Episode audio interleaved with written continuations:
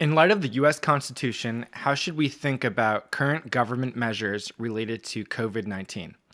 And how should we think about potential government responses to social media, such as Twitter? This is On Life with Jamie Sinclair, episode 15. Welcome. Hey, uh, I want to dive right into content, but first, two disclaimers. Firstly, I am interested in constitutional law, but I am not an expert and I don't want to pretend to be. Please don't go to court using what I'm about to share as the basis of your argument. Talk to real lawyers and actually know what you're thinking about, but I don't think that should stop us and me from uh, thinking about these things, chatting about these things, and try- trying to think well about these things. Secondly, this episode will be a bit in the weeds or academic, but if you, like me, are interested in liberty for citizens of the United States, I hope this is helpful and engaging, even if you disagree with me. We are in the midst of a very strange year. 2020 has uh, carried many things. Uh, I'm sure, you know, personally, we've all been through various things, but certainly as a people, uh, the COVID 19 public health uh, issues and then the related governmental responses to those. And I want to specifically talk about those responses, COVID related responses. In New York State, where I live, Governor Cuomo, uh, well, the, the legislature in March actually passed a law that essentially gave him monarchical power regarding COVID related restrictions.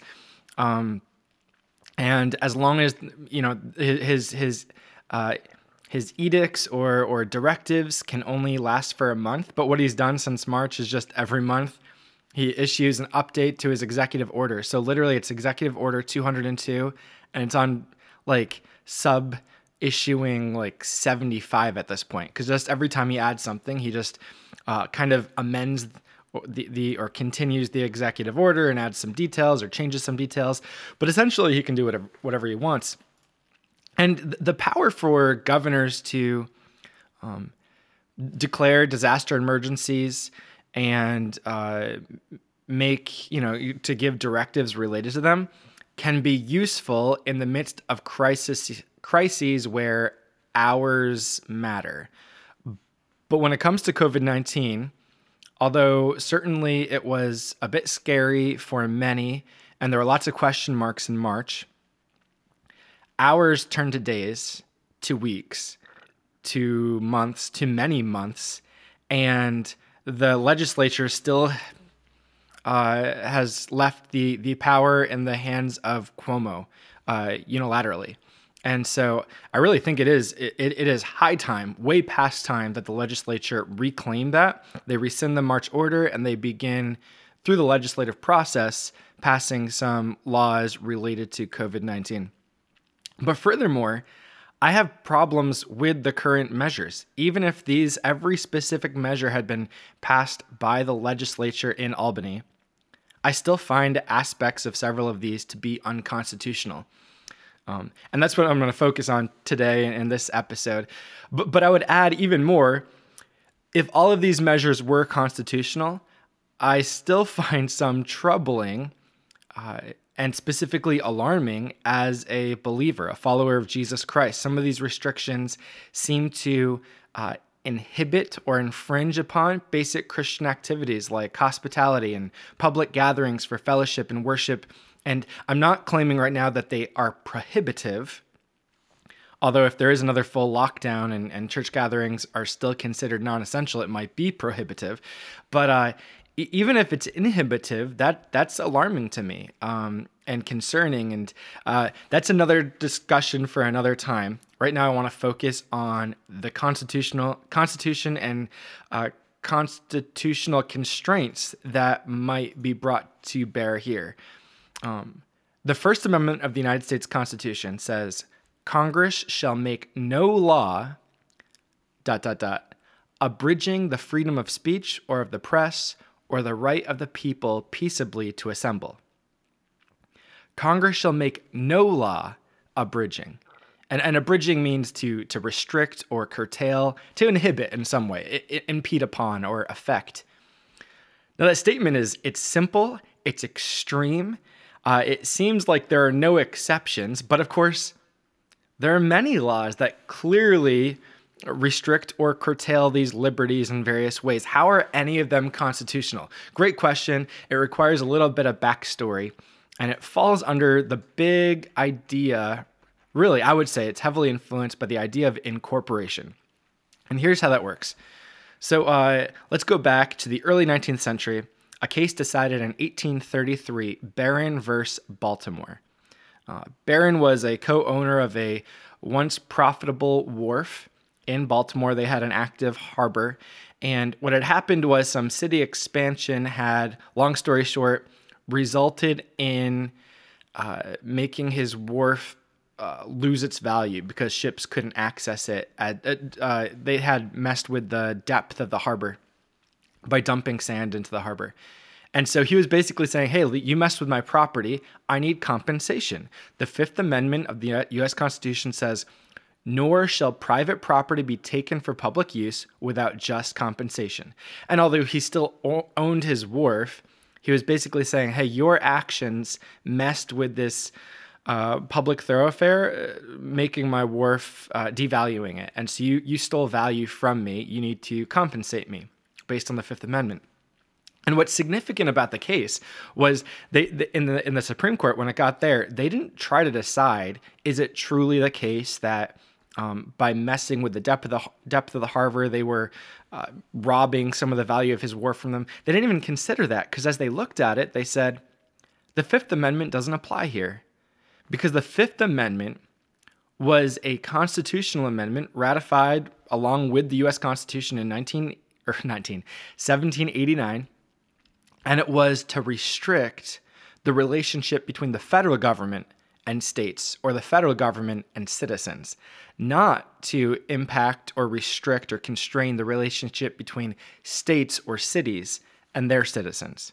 Does that make sense? So, essentially, and this this is a fact the U.S. Constitution was passed, and we see things like, con- you know, Congress shall make no law respecting uh, the establishment of religion or prohibiting the free exercise thereof.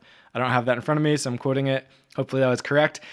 When it comes to, to you know, religion and the freedom to worship that we understand today, at the time the US Constitution was passed and the First Amendment was passed, there were multiple states who had official state churches that had even been partly funded via taxes on, on the general population. And it wasn't for at least a few decades that there were no state churches.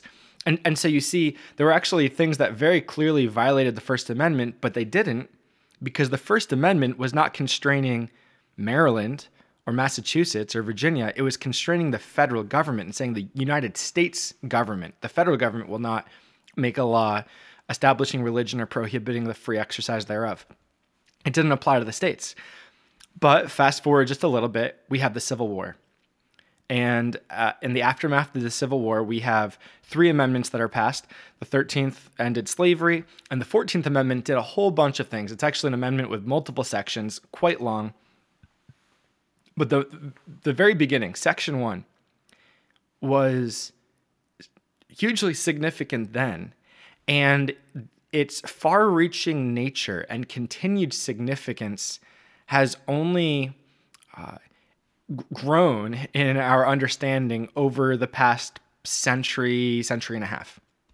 Here's how Section 1 of the 14th Amendment goes All persons born or naturalized in the United States and subject to the jurisdiction thereof are citizens of the United States and of the state wherein they reside no state shall make or enforce any law which shall abridge the privileges or immunities of the citizens of the United States, nor shall any state deprive any person of life, liberty, or property without due process of law, nor deny to any person within its jurisdiction the equal protection of the laws.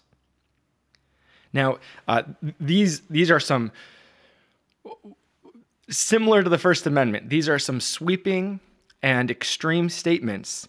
But what's interesting is these are referring to the relationship between any state in the Union and its relationship to its citizens. And it's saying no state, not just the United States, but no state within the United States shall make or enforce any law which shall abridge the privileges or immunities of the citizens of the United States.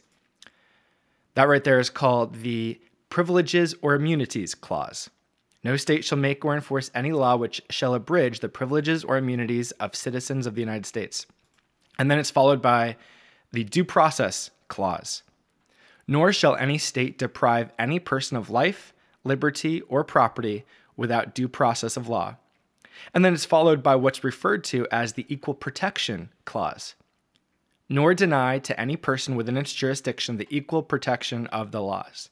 And what we'll find is when you start studying constitutional law, you'll start hear, hearing people throw around due process and privileges or immunities or equal protection frequently, and they're referencing this amendment.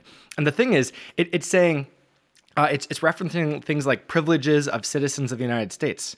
What exactly are all those privileges? And like like I said, the, over the past century and a half, the court has recognized, oh, this is a privilege of a citizen of the United States that every state needs to recognize. This is a privilege. This is a privilege. The due process says, no, nor shall any state deprive any person of life, liberty, or property without due process of law. What are the liberties that can't be d- deprived without due process?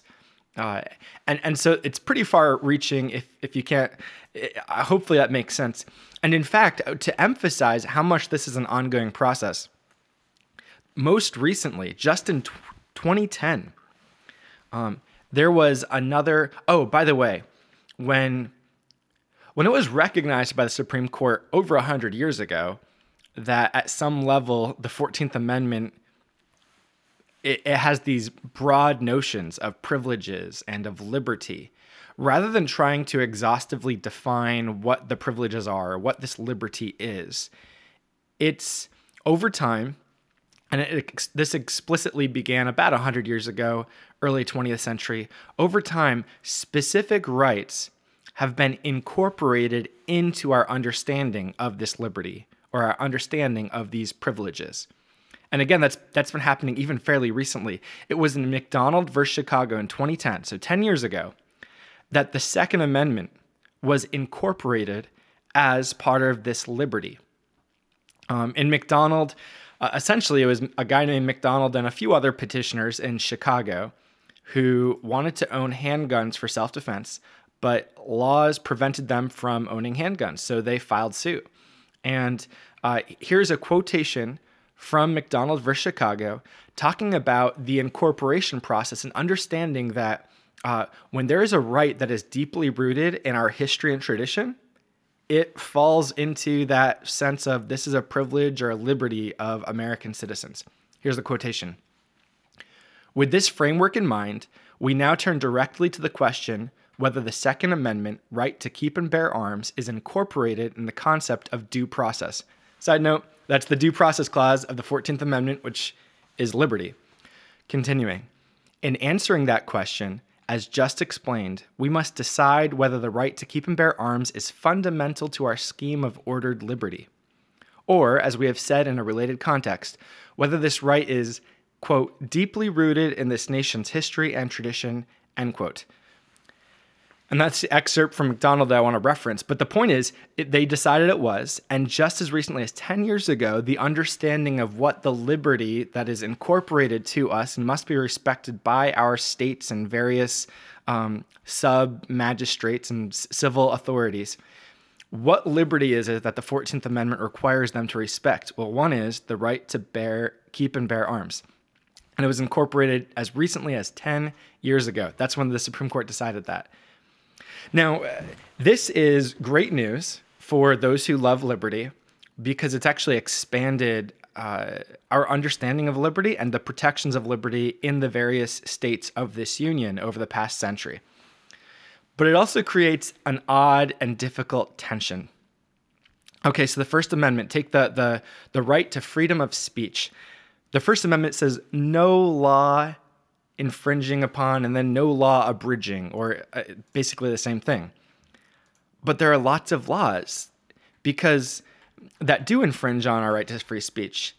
And, and the court has recognized that states have a duty or interest in maintaining order and protecting citizens from others who might harm them.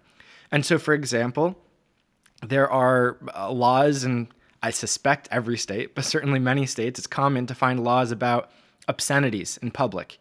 Um, you, can't just walk up to somebody in this, the park and start, uh, you know, cussing them out and saying all sorts of obscene things. They could call the cops on you for that. Like that's that you might be like, hey, I'm just talking. I have free speech. like, well, not freedom to harass and be obscene. Um, you, furthermore, you could there are laws against harmful speech, things like libel and slander, where it's difficult to prosecute someone under these because we have very robust protections for speech. But if someone can actually prove that you are purposefully lying about them to cause them injury, and it is injuring them, they can sue you for libel or slander. And the, the, this has been held up by the Supreme Court as yeah, it does at some level abridge your freedom of speech, but it is a there's a compelling governmental interest and a responsibility they have for for public order and to protect citizens. And so there are spaces where laws can infringe upon free speech. And essentially, liberties are weighed against various compelling governmental interests. And when it comes to constitutional questions, there are three different standards for review there's the rational basis scrutiny, intermediate scrutiny, and strict scrutiny.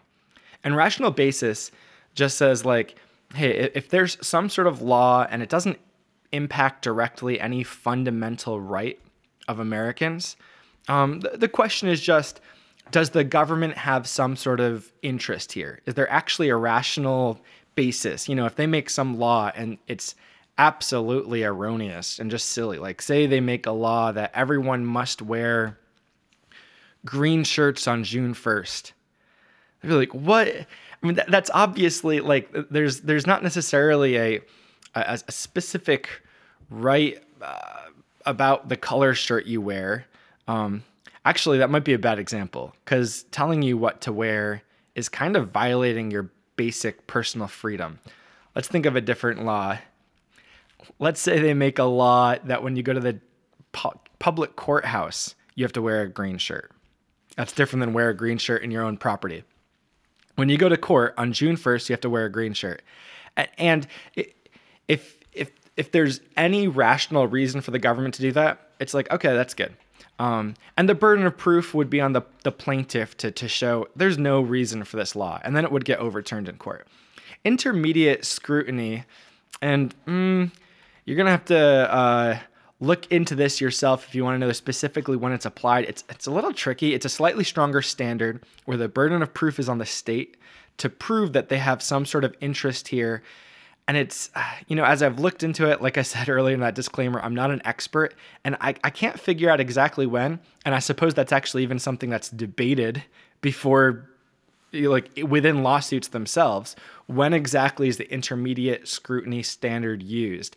And it seems like it's used when they are fundamental rights, but in a fairly mild intrusion way that seems to be very obviously equally affecting people.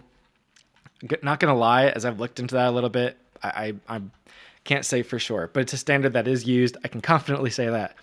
Finally, strict scrutiny. And this one's pretty clear.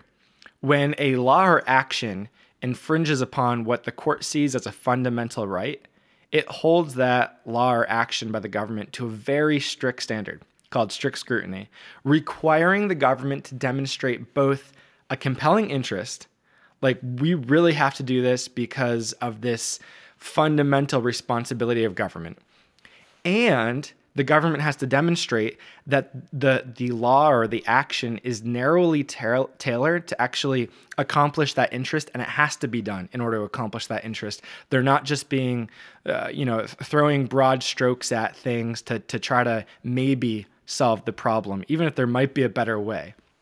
And the thing that one of the keys here is the burden of proof is on the state. And so as we look at the 14th Amendment, I referenced this earlier, but by way of review, the 14th Amendment is loaded. And so it's useful to break it up into three clauses privileges or immunities clause, due process clause, equal protection clause. And I'll read the amendment again. Now that you have some sort of idea of these three clauses, it might make more sense. No state shall make or enforce any law which shall abridge the privileges or immunities of citizens of the United States, nor shall any state deprive any person of life, liberty, or property without due process of law, nor deny to any person within its jurisdiction the equal protection of laws. My, I would submit this that for the state to infringe upon any basic right, and I believe the, the current responses to COVID 19 are infringing upon or, or uh, affecting or curtailing in some way basic rights, I submit that they must at least demonstrate these infringements definitely work, are necessary necessary in order to accomplish a uh, most compelling goal, and that the like, and that excuse let me separate that into two. They're necessary to c- accomplish the goal, meaning there aren't other ways to go about it, and that the goal is actually compelling. So that, that it's the they have to demonstrate the infringement actually works, that it's necessary to accomplish the goal, not just uh, one way of accomplishing it, and that the goal is actually compelling. And what's significant about that standard is that uh, when it comes to these current uh, government related responses, there are appeals to good intentions, like, hey, they're just trying to decrease the number of cases. I'm like, well, is it actually decreasing the number of cases? Are there other ways to try to decrease the number of cases?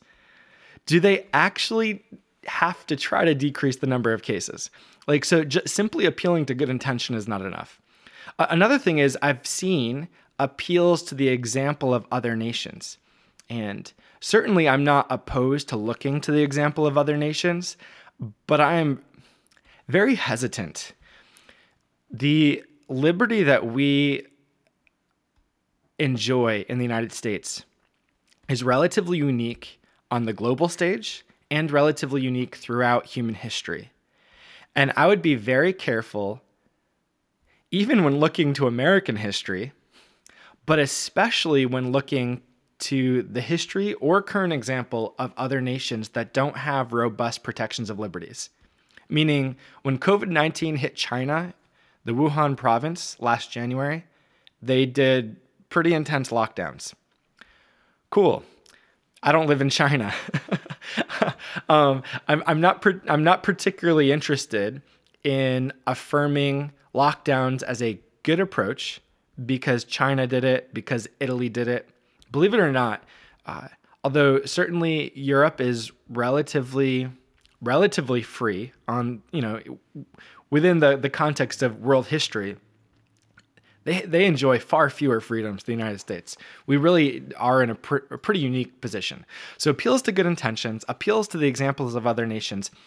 And specifically, there's an appeal to a case that was decided about 100 years ago.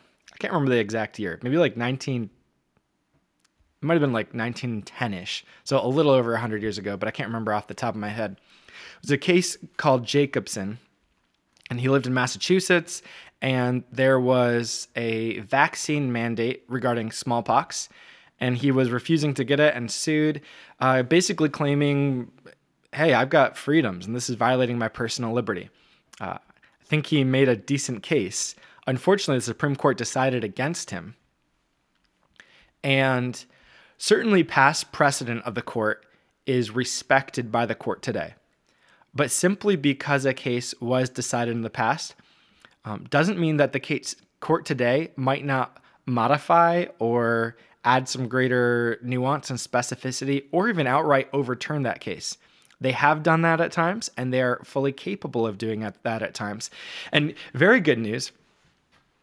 Recently, there was a court case decided in Western Pennsylvania by a judge named William Stickman IV and it's now in, in, the Third Circuit Court of Appeals, and I'm not sure how they'll decide, but then hopefully, uh, hopefully, either way that the Third Circuit decides, I hope it gets to the United States Supreme Court, and I hope I hope they decide uh, in favor of uh, robust liberty. But in his decision, he made a couple of statements that I want to re- read that both uh, speak to the uh, speak to the appeal to good intentions and speak briefly to Jacobson. Okay, first, good intentions. Quote After reviewing the record in this case, including numerous exhibits and witness testimony, the court believes that defendants undertook their actions in a well intentioned effort to protect Pennsylvanians from the virus. However, good intentions towards a laudable end are not alone enough to uphold governmental action against a constitutional challenge. Indeed, the greatest threats to our system of constitutional liberties may arise when the ends are laudable and the intent is good, especially in a time of emergency. In an emergency, even a vigilant public may let down its guard over its constitutional liberties only to find that liberties, once relinquished, are hard to recoup, and that restrictions, while expedient in the face of an emergency situation, may persist long after immediate danger has passed. End quote. That is awesome and informative. I, again, there's there's often this sense of, hey, they're trying to do the right thing, and this is an emergency situation. And Stickman observes it's actually in the moments where people are doing it with good intentions and it's in the midst of an emergency that liberties are very likely to be relinquished. Referencing Jacobson, quote, Jacobson was decided over a century ago. Since that time, there has been substantial development of federal constitutional law in the area of civil liberties. As a general matter, this development has seen a jurisprudential shift whereby federal courts have given greater deference to considerations of individual liberties as weighed against the exercise of state police powers. That century of development has seen the creation of tiered levels of scrutiny for constitutional claims. They, they did not exist when Jacobson was decided. End quote. So again, that, that idea of distinct, differentiating between uh, rational basis, intermediate, and strict scru- levels of scrutinies, th- that process didn't exist when Jacobson was around.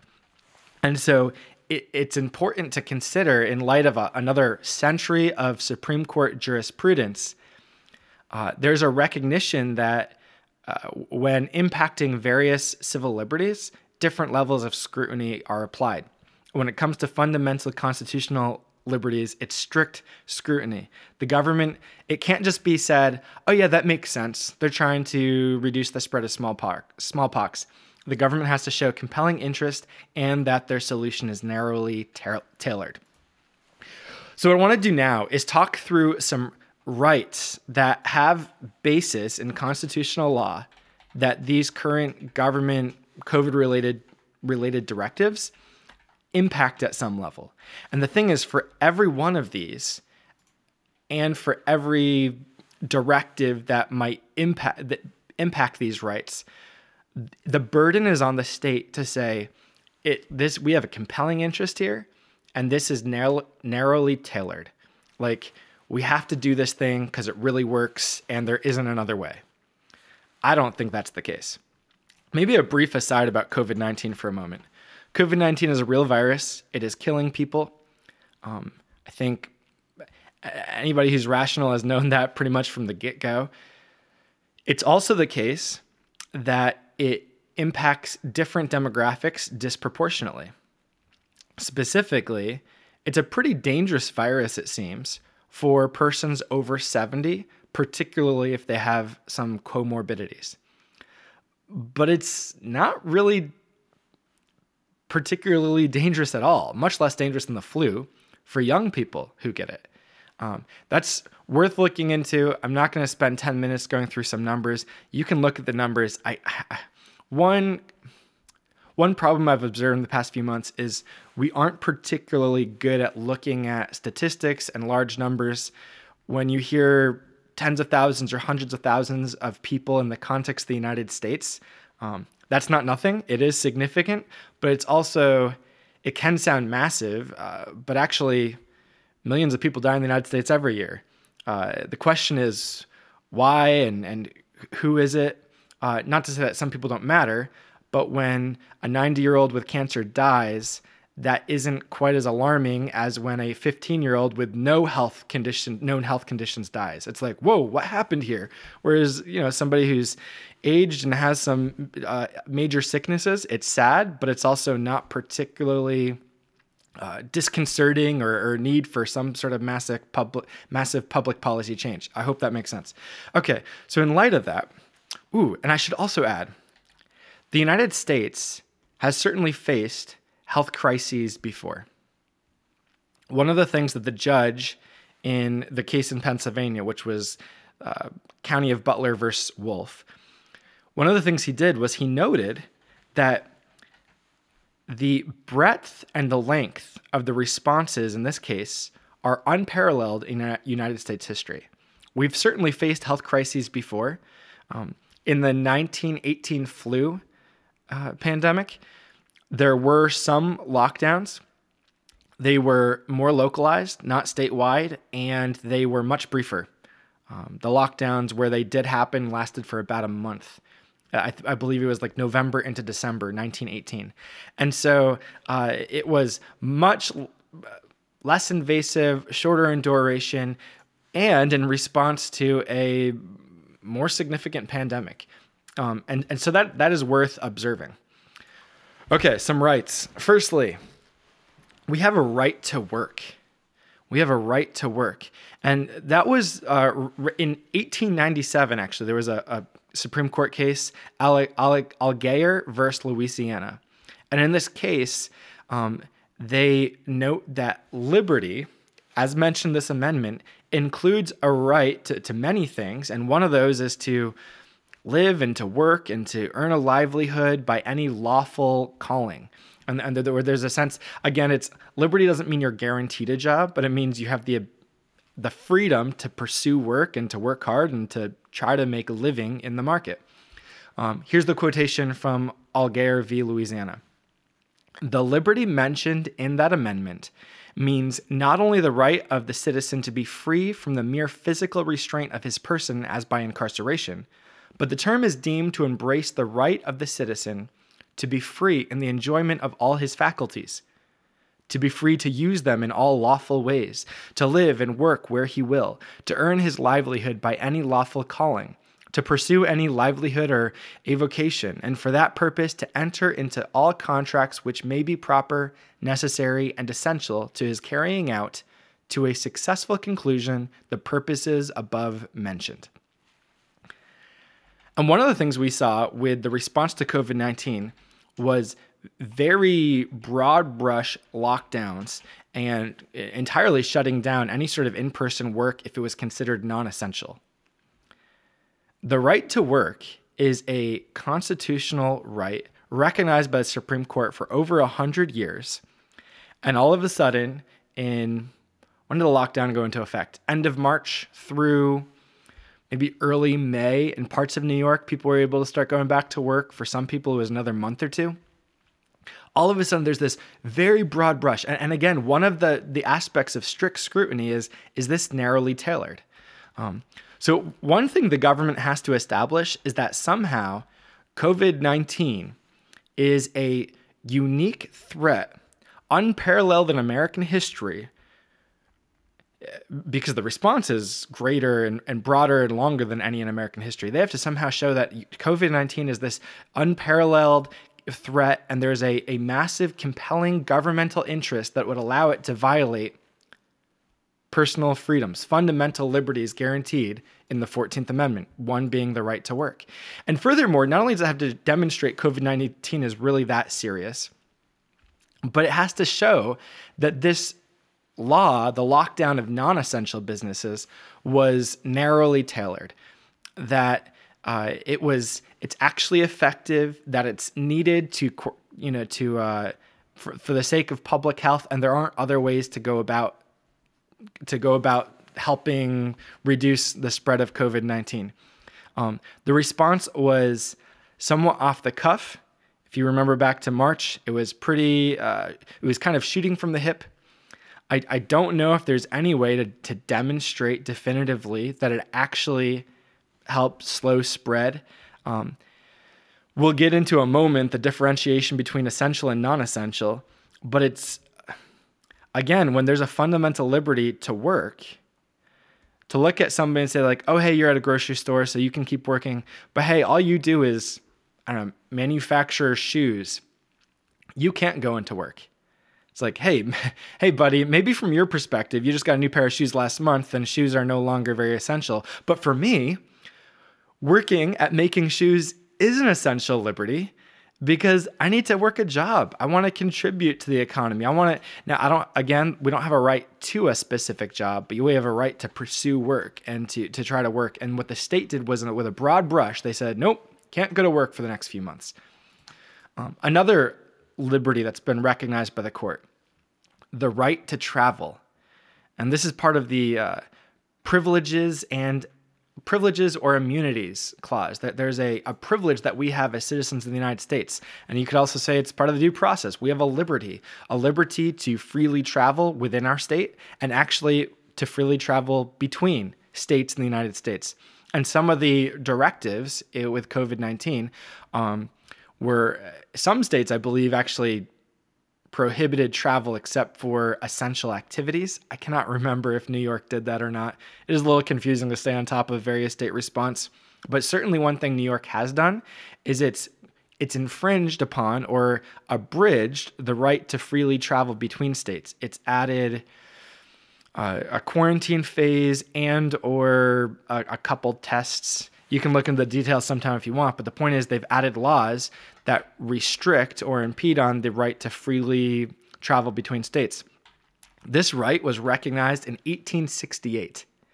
Paul versus the state of Virginia. Speaking of the 14th Amendment, it gives them the right of free ingress into other states and egress from them. It ensures to them in other states the same freedom possessed by the citizens of those states in the acquisition and enjoyment of property and in the pursuit of happiness. And it secures to them in other states the equal protection of their laws. One of those was ingress and egress between states. And so that is a, a fundamental liberty. And again, there's a you can't the government can't wave their hands and just be like hey this seems like an, a good idea we think will help and then violate or in, infringe upon the liberty to travel freely. It needs to demonstrate we really have a compelling interest here, and this is narrowly ta- tailored. Uh, there, there's this actually works, and there's not another way to try to accomplish a, a, diminishing of the sickness. And it's actually the sickness is so serious, we have to. We have a real compelling interest to try to reduce it. Um, another freedom we have the right to assemble. Now, this is in the First Amendment to the Constitution, but as I noted earlier, just because something's in the First Amendment doesn't mean it applies to the relationship between us and our local municipalities like village, county, state, etc. But the 14th Amendment says we have the privileges of the citizens of the United States and we have the liberties of citizens in the United States. And in 1937, there was a case that incorporated the right to assemble via the 14th Amendment. And so it is the case that we today can say we have a First Amendment right, whether it's the federal government passing a law that infringes upon our ability to assemble or the state or, or whatever. As Americans, we have a right to assemble. So this is a fundamental liberty. And again, the governor of New York, in this case, or the state of New York, I suppose you could say, needs to show this law is narrowly tailored and we have a real compelling interest here. Um, one of the things that's significant with this is there was a differentiation in New York State, and it continues, by the way, between essential and non essential gatherings. And one of the things that's quite concerning for a few reasons, but certainly when it comes to this, is uh, when you have a right to assemble, why does New York get to decide whether what you're assembling for is worth it. Uh, that is viewpoint discrimination, and that gets into violating speech or religion, depending on what it is that people are gathering for. For example, in New York, religious public gatherings for worship aren't considered essential gatherings. And that is a violation of the First Amendment, not simply in that we have a right to gather, but they're they're saying, well, you can assemble for certain things, but not other certain things. And, and that actually moves beyond assembly to okay, this is a viewpoint discrimination, which is speech, or this is religious discrimination. Um, and I don't think New York has effectively made a case that COVID 19 is the most serious public health threat we've ever faced in the history of our nation. And even if it were, they haven't demonstrated that these guidelines they're giving are actually effective and necessary, meaning there aren't other ways to encourage the decrease of transmission of COVID 19. So I think it fails the compelling interest and the narrowly tailored tests. Um, related to where I just got into the essential and non essential, there's another, uh, the, the clause in the 14th Amendment about equal treatment under the law.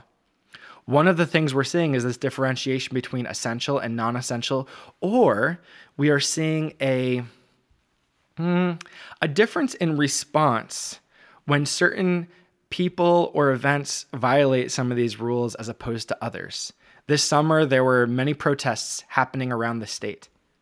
Um, when were the state leaders um, chasing down and giving fines or, or calling on people to be arrested for not social distancing? And, and if, there, if there is a selective, um, selective enforcement of the law basically always happens. Uh, if if it were the case that you couldn't enforce a law unless you enforced it perfectly evenly, equally, like you punished everyone who broke the law, you'd never never be able to enforce any law because it's who knows when somebody's breaking a law and just there's, you know, not local law enforcement there to uh, arrest them this also allows law enforcement to kind of reserve enforcement enforcement for egregious violation rather than marginal violation. You probably aren't going to get arrested for jaywalking. You know what I mean?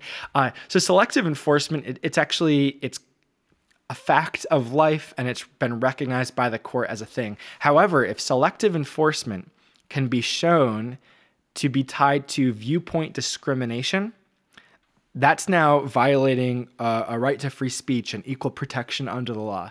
And I think it'd be hard to make that case, but one could make the case.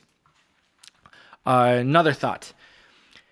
The notion of liberty under the 14th Amendment certainly has incorporated, there have been uh, specific rights within the Bill of Rights that have been incorporated into that understanding of liberty, but it also just captures a traditional understanding of what liberty is in the United States for example, I mentioned the green shirts on June 1st earlier.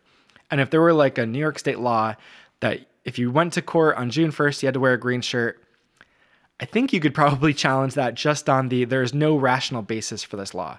But if they made a law that you had to wear a green shirt even if you were in the privacy of your own home or on the property of your own small business, that isn't simply failing the rational basis test.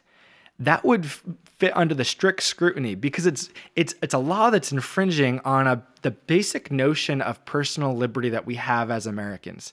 When you're in your own home, when you're in your own business, you can you can wear what you want and, and do what you want pretty broadly. Now, occasionally you can't murder people, and that would be a, a, moment where we would say, hey, the government has a compelling interest and a narrowly tailored law to uphold that specific interest of you can't kill other people.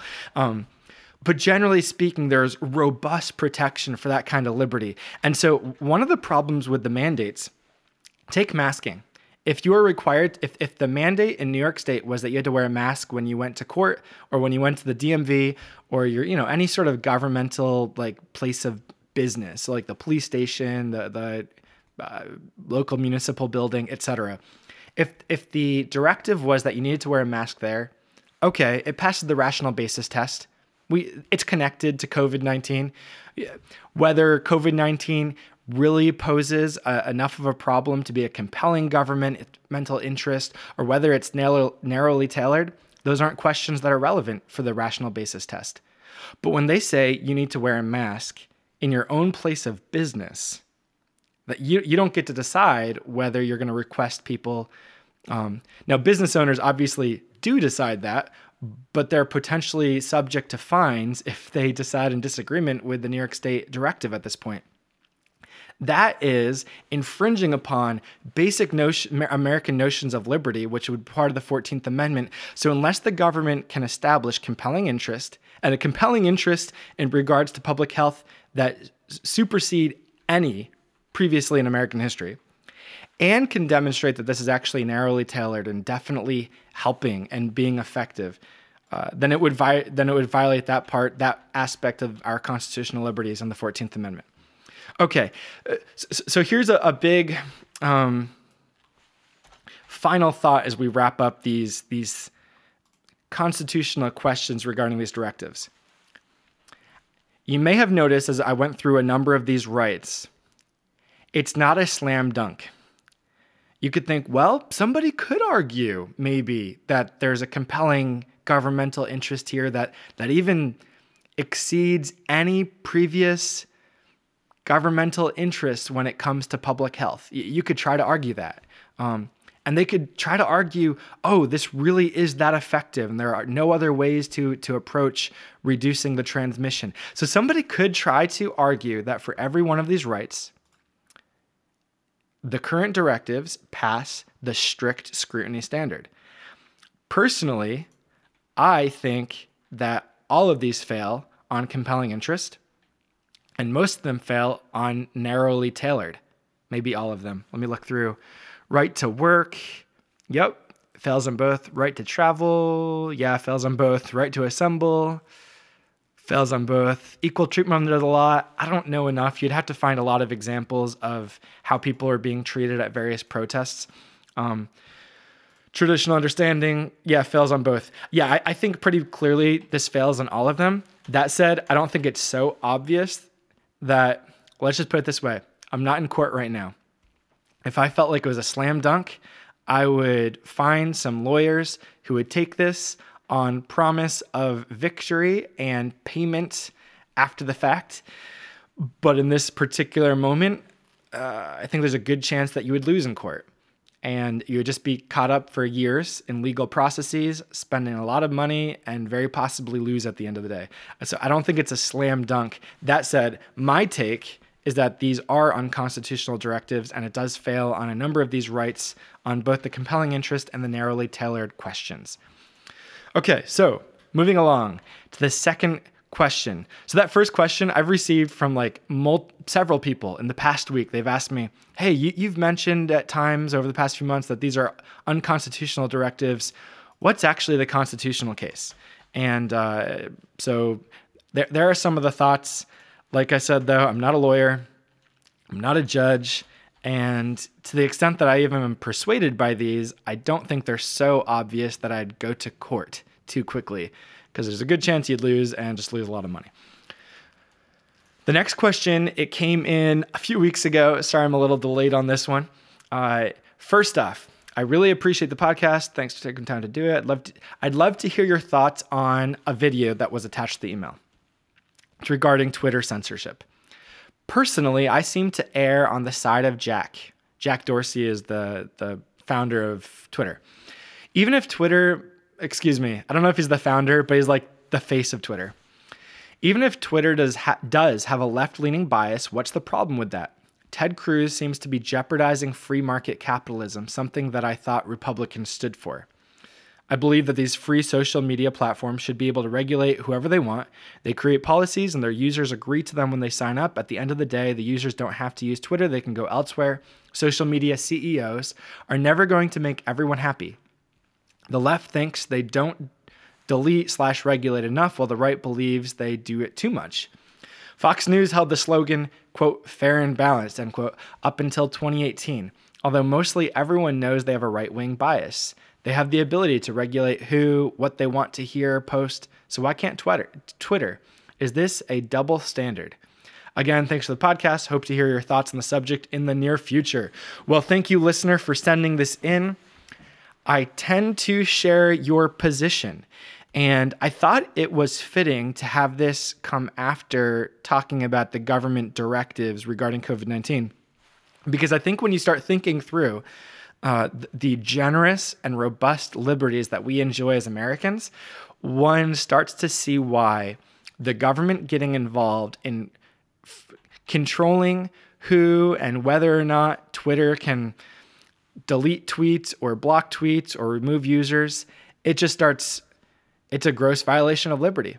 Um, I am particularly concerned about Twitter and Facebook and other social media platforms and, and cancel culture and just the obvious uh, far left leanings of these various organizations. That concerns me. I am interested in removing myself from the Google ecosystem. Man, that's difficult. Uh, Gmail is an amazing platform. Google Suite, it, it, there's such easy to use tools, I, and I've been kind of, uh, man, just like so much of my life over the past couple of decades has been involved in deeply using these these platforms and these these uh, software packages. But I'm really uh, very strongly interested in trying to get away from them because I'm I'm very concerned. Um, however, I think even more concerning to me than Twitter or Facebook is the government deciding that private entities can't regulate content on their own platforms. Uh, I am a fan of church leadership being able to decide what is spoken from their pulpits and what's posted on their, you know, uh, email messaging systems. And like, I'm, I'm a big fan of businesses being able to regulate their own domains, newspapers being able to decide which letters to the editor they post, uh, etc. I'm, I'm a big fan of freedom, and that extends to Twitter. Twitter gets to decide their rules, just like you noted in your question. Everybody who uses Twitter agrees to their terms of service, uh, which probably nobody actually reads, which you don't have to, but you can't then complain when you violate them and Twitter takes something down. Maybe you disagree with, even if it did violate them. Well, guess who decides? Twitter. Um, this is not the. This is not a. Uh, uh, this is not a public entity. Twitter is a private entity, and I'm a fan of private ent- entities. And if if you don't like Twitter like me, then maybe just jump ship on social media generally. And if you feel like you need to use some social media, well, then use it. Uh, use Twitter, use Facebook, and just be uncomfortable with aspects of it. Or feel free to jump onto Parler dot uh, me i forget what parler's url is there's there's a platform called parler there's the we me there's there's lots of uh, social media competitors i don't know if any of them will ever kind of uh, supplant a twitter or a facebook which have massive reach at this point of course if you went back about 18 years you know the, the early 2000s people would have said like nobody will ever supplant myspace When's the last time you went to a MySpace profile? Uh, so who knows? Maybe in ten years there'll be like a totally new mover and shaker on the the on the scene. But regardless of that, what what um, I'm going to use the word terrifies. I'm not actually terrified. I think all of these things matter and they're significant, but in light of living for Jesus and serving the Lord and in light of eternity, these are all just molehills, not mountains. But in terms of the molehill, uh, what what terrifies me or concerns me a lot more than Twitter being aggressively aggressive in its censorship of certain conservative ideas is the notion that the federal government is going to start regulating private entities and forcing them to or not to post certain kinds of things. Uh, it seems so obvious to me. I think it's one of the, if you listen to my last episode probably approaching a month ago now, uh, the election issue.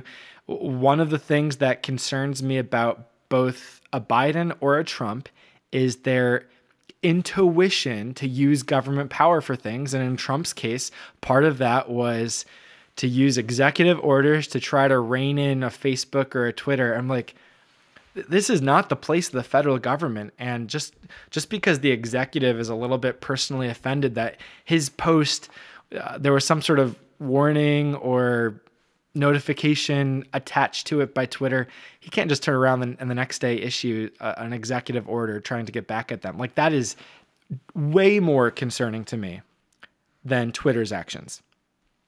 So I agree with you. I think I'm a big fan of the free market. I'm a f- fan of liberty.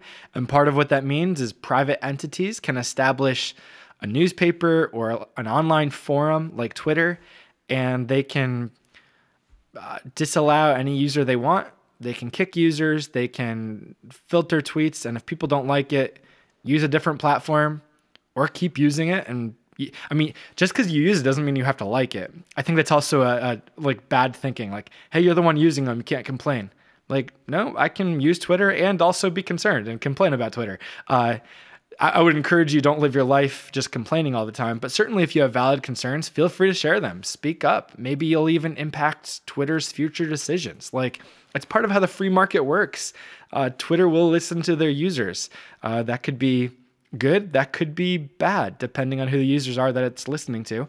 Hey, if, if you want to stick with Twitter, try to make it a better place. If you feel you need to, jump ship. But strong arming a private entity with the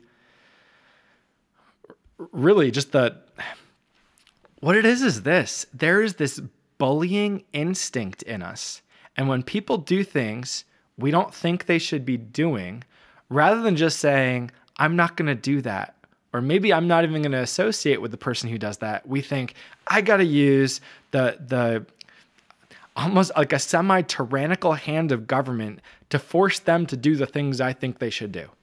And I'm just not particularly comfortable with that. I, I, don't think it's a healthy instinct. I think it's a bullying instinct. I have the same instinct in me. Like, I'm a sinner too, but I recognize what it is, and I'm not particularly interested in bullies using the power of government to tell other people what to do. Um, there certainly is a place for government, but it's really easy for government to to go beyond its healthy scope and that's why our constitutional liberties are so important it's why it's so important to have a, a court a judicial system that will hold in check even legislative processes that go too far and say hey you've got to demonstrate compelling interest. You've got to prove that this was narrowly tailored, that it was actually effective, and there was no other way to go about doing this. Like, I'm a big fan of those processes because the tendency of government is just to, hey, I think something's good, so I'm going to do it. And I'm going to use the government to do this. Uh, hey, if you don't like Twitter, feel free to not use them. Feel free to start a competitor. Feel free to use Twitter and lobby Twitter to change. But don't try to use the federal government to bully them into being the company you would wish them to be. Okay, that's my hot take on social media and the government trying to control them. What I do want to end on is this. We really, even in the midst of this moment with some uh, genuine concerns about our constitutional liberties, we live in an amazingly free country with powerful institutions that are actively working to like the court that actively work, and I would say generally successfully, to protect our freedoms and liberties. And, and even actually over the course of the past century, I would say that that has improved. We are in an arc of improvement. Uh, our, our liberties are better protected today than they were 100 years ago. And I'm very thankful for that. I don't want to. Uh, I don't want to just stop there and rest on that, but I am thankful for that. I think we have a lot to be thankful for. Oh, and I wasn't even trying to do this, but this is Thanksgiving week. It's always good to be thankful, but definitely this this Thanksgiving, it's a little odd. I'm not sure what you and yours are doing, but be blessed.